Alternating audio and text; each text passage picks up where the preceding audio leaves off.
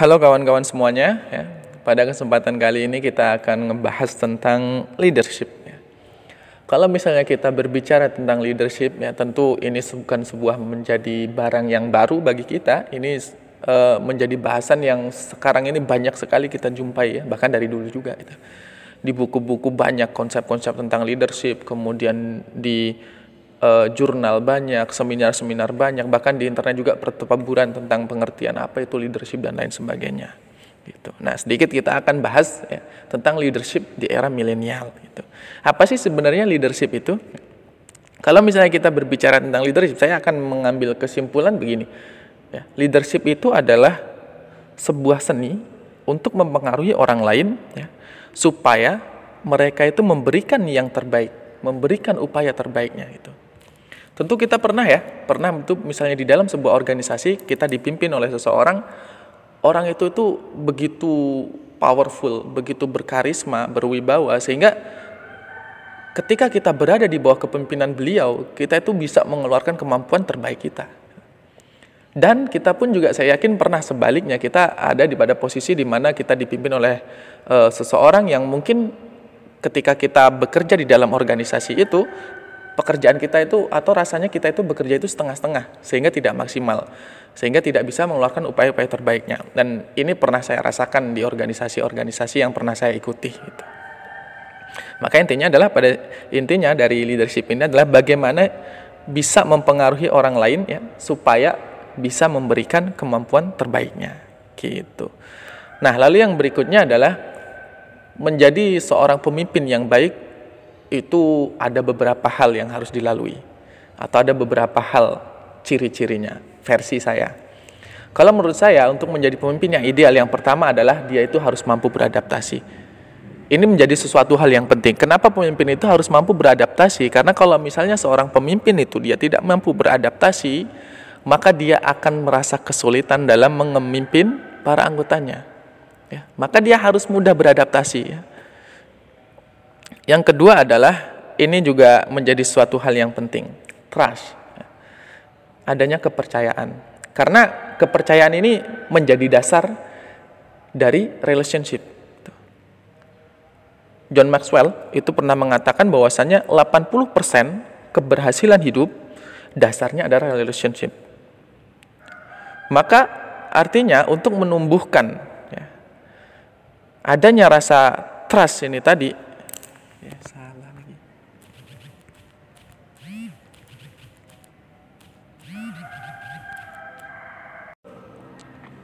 Yang kedua itu adalah trust ya. Karena trust ini menjadi pondasi dari relationship. John Maxwell itu pernah mengatakan bahwasanya 80% keberhasilan hidup itu dasarnya adalah relationship. Itulah kenapa ya, kita itu harus mempunyai rasa percaya terhadap orang-orang yang nantinya akan kita pimpin. Bagaimana kita akan membentuk sebuah tim yang hebat kalau misalnya kita tidak mempunyai rasa percaya kepada tim yang ada di bawah kita. Ya. Kita tidak bisa membangun hubungan yang baik dengan mereka. Bagaimana kita akan bisa mendelegasikan tugas kita ketika kita tidak mempunyai rasa percaya kepada anggota tim yang kita pimpin. Gitu.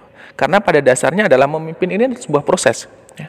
Memimpin itu sebuah proses yang nantinya itu akan memberikan pengalaman dan dari pengalaman itu kemudian nantinya akan menjadi sebuah pembelajaran. Maka dia harus mempunyai rasa trust terhadap anggotanya. Yang ketiga adalah seorang pemimpin itu harus berani bertumbuh. Karena begini, ketika pemimpin itu dia stuck, ya, berhenti, kemudian tidak melanjutkan perjalanannya, tidak melanjutkan prosesnya, tidak mau bertumbuh, maka lambat laun dia akan tergusur dengan sendirinya. Pertumbuhan ini diperlukan.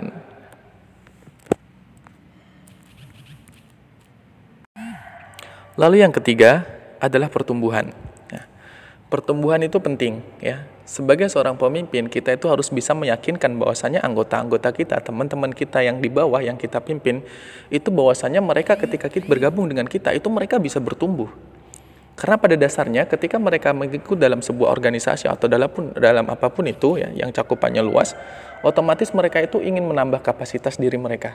Maka kita harus mampu meyakinkan kepada mereka bahwasanya ketika mereka bergabung bersama dengan kita, itu mereka akan bertumbuh, tidak stuck gitu. Yang ketiga adalah purpose ya. Tujuan yang jelas. Menjadi seorang pemimpin itu harus mampu ya memberikan arahan kepada anggota yang di bawahnya bahwasannya kita itu punya tujuan yang jelas. Bagaimana untuk mencapai tujuan ya tadi tujuan dimulai dari tujuannya apa, bagaimana mencapai tujuannya, siapa aja yang harus melakukan ya.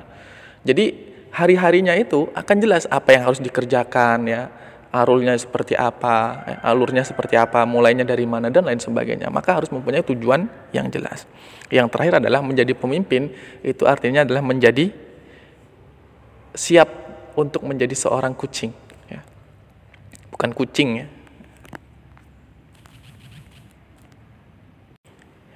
Yang terakhir itulah coaching ya. Pemimpin itu harus bisa mengambil peran ini.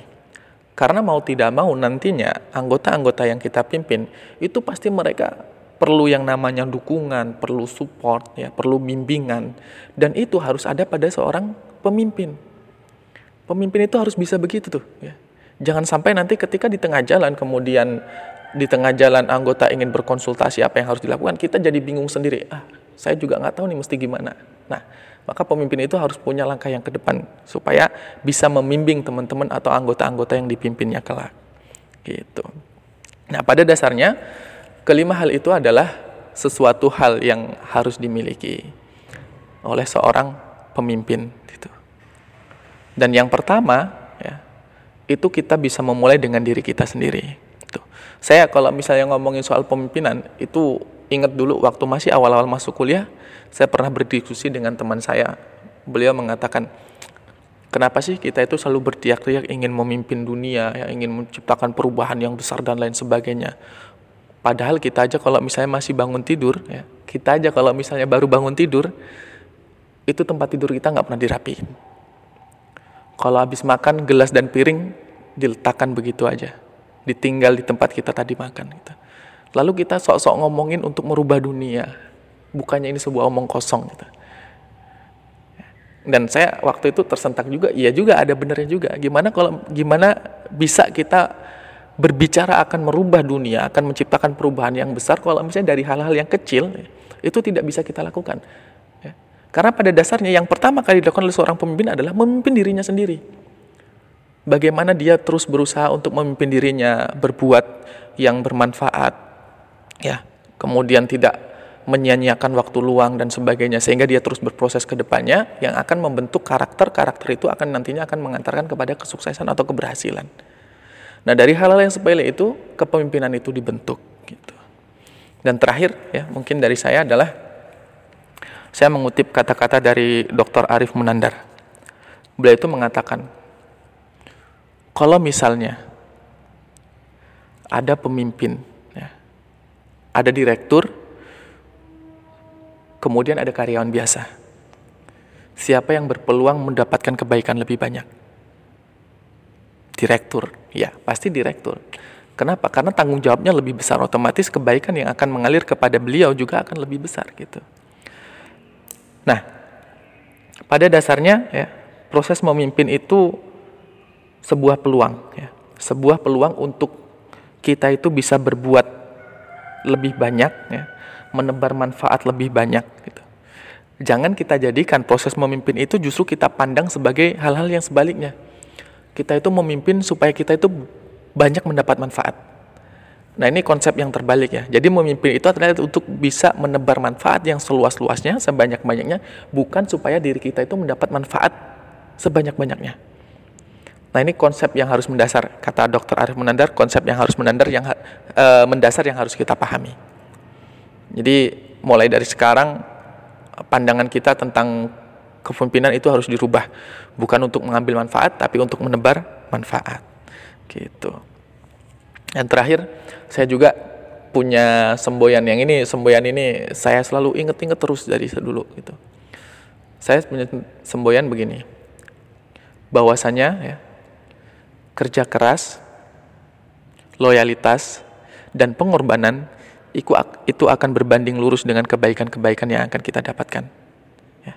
Jadi kerja keras, loyalitas, dan pengorbanan itu akan berbanding lurus dengan kebaikan-kebaikan yang akan kita dapatkan.